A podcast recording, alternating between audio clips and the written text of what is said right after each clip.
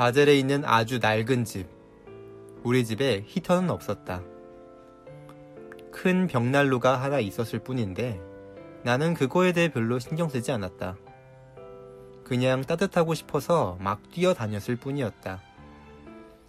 추위에 대해서 불평하는 사람은 늘 형이었는데 형의 방은 벽난로와 멀리 떨어진 위층에 있었기 때문에 형은 겨울에 다섯 개의 담요를 덮고 자야 했다.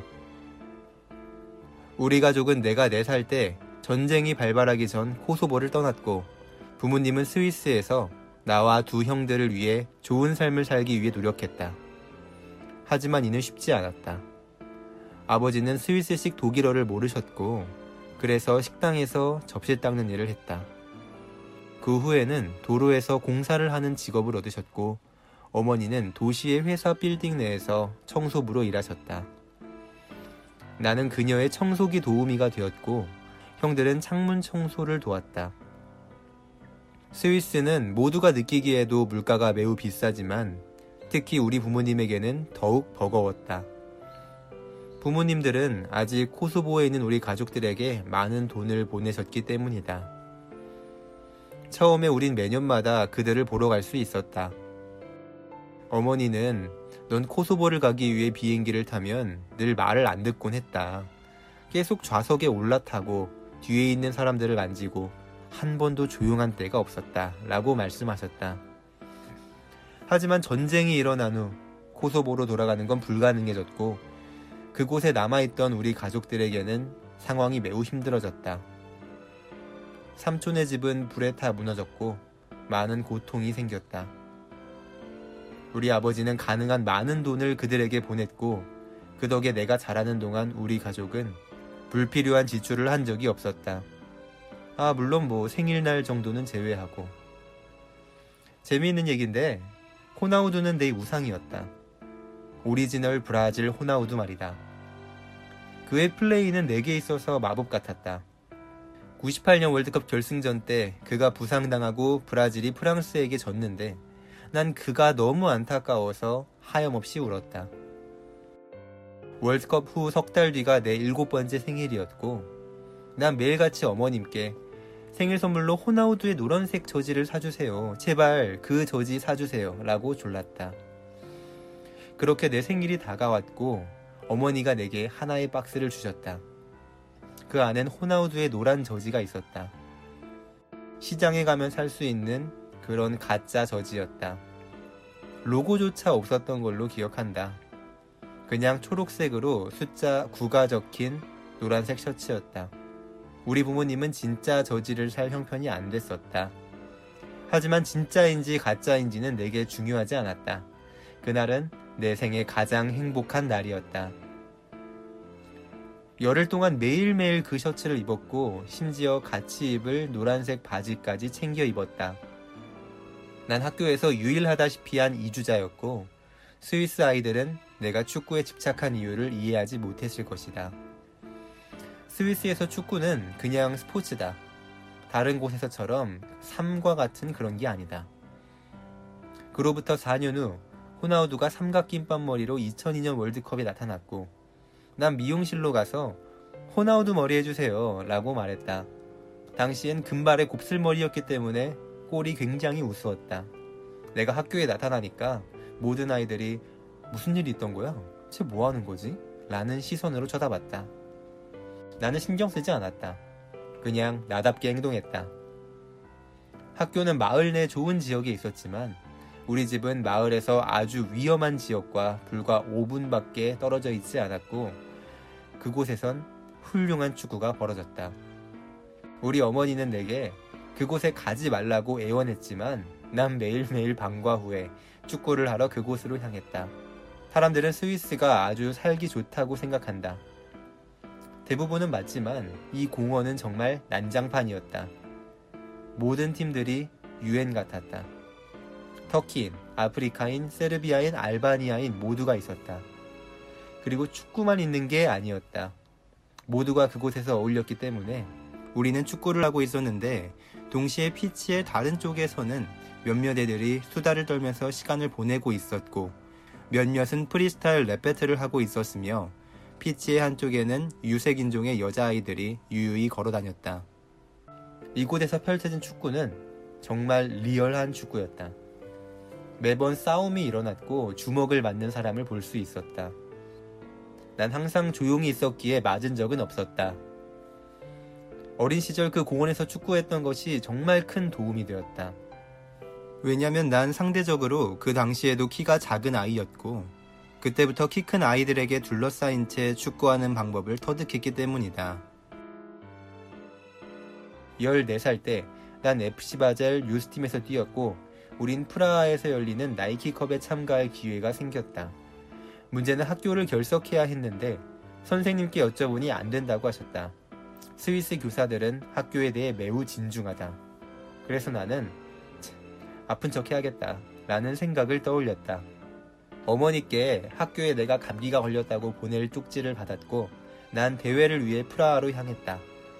그곳에서 난 아주 좋은 플레이를 보였다.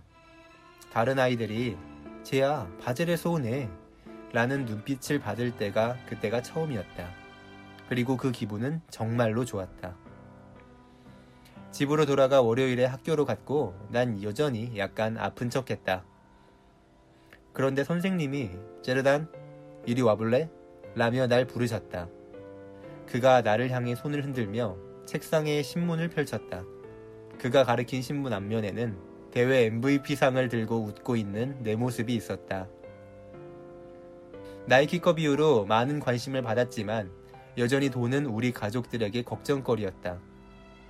형들 또한 FC 바젤 유소년 팀에서 뛰고 있었는데 우리가 대회에 나가기 위해서 돈을 내야 할 때면 돈이 3배로 필요해졌다. 16살 때 스페인 어딘가로 훈련을 가야 해서 돈을 냈는데 가격이 700프랑 정도였던 걸로 기억한다. 어느 날 밤 아버지가 우리에게 말씀하셨다. 얘들아, 그건 불가능해. 우린 이걸 부담할 형편이 안 된단다. 그래서 형들과 난 돈을 벌기 위해 일을 구했다. 나는 동네에 3주가량 사람들의 잔디를 깎으며 다녔고, 형은 안전 유리 공장에서 일했다. 결국 우린 돈을 모았고 스페인으로 갈 수 있었다. 그 당시 내가 매우 걱정했던 건 그곳에 가지 못할까봐가 아니었다. 내가 두려웠던 건 우리 동료들이 내가 갈 돈이 없다는 걸 알게 될까봐였다.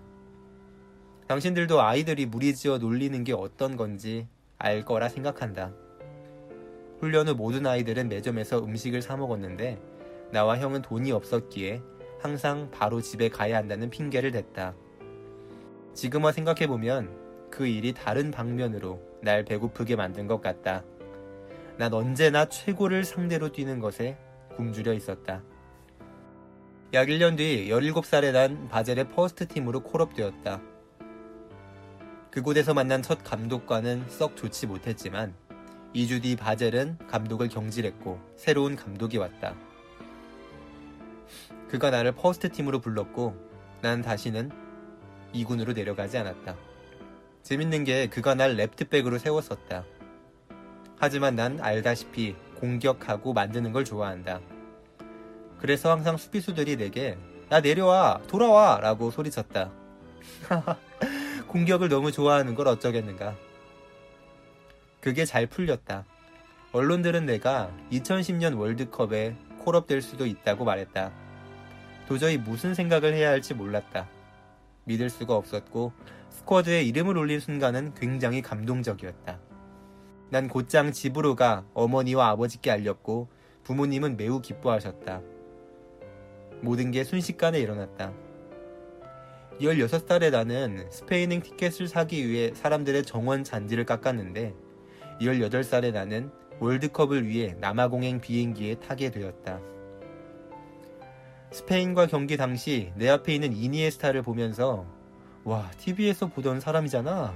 내 눈앞에 있어. 라고 생각했다. 이보다 더 기억에 남을 만한 건 우리가 호텔에 도착했을 때 모든 방문 밖에 장총을 든 군인들이 서 있었던 것이다. 우리를 지키기 위해 개인 군인들이 있었고 난 이게 세상에서 가장 멋있다고 생각했다. 예전에는 밤에 공원에서 집까지 무서워서 뛰어갔는데 이제는 나를 지켜주는 군인이 있었다. 우리 부모님에게 있어 월드컵에서 뛰는 나를 보는 건 정말 자랑스러운 일이었다. 부모님은 아무것도 없이 스위스에 와서 자식들에게 좋은 삶을 만들어주기 위해 정말 열심히 일하셨다. 종종 스위스 언론들이 스위스에 대한 내 마음을 오해하고 있는 것 같다. 난 내게 두 가지 고향이 있다고 느낀다. 간단 명료하다. 스위스는 우리 가족에게 모든 걸 주었고, 난 대표팀에 최선을 다하려 노력하고 있다. 하지만 코소보에 갈 때면 마찬가지로 집과 같은 느낌을 받는다. 논리적으로 설명할 수 없는 일이지만 내 느낌이 그렇다.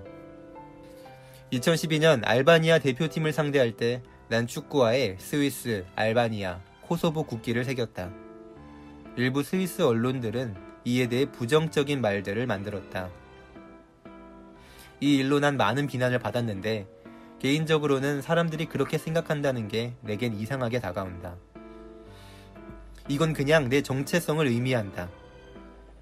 스위스의 좋은 점은 더 나은 삶을 위해 전쟁과 가난으로부터 온 사람들에게 매우 호의적인 나라라는 것이다. 그리고 스위스엔 호수, 산, 모든 것들이 있다.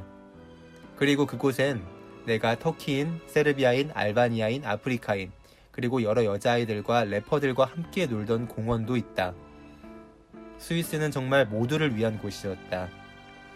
2018년 월드컵 경기장에 나설 때 내 축구화엔 스위스와 코소보 국기가 새겨져 있을 것이다. 정치적인 이유가 아니다. 바로 그 국기들이 내 인생을 말해주기 때문이다. 그래도 걱정하지 마라. 스위스 국기는 내 주발인 왼발에 새겨져 있을 테니.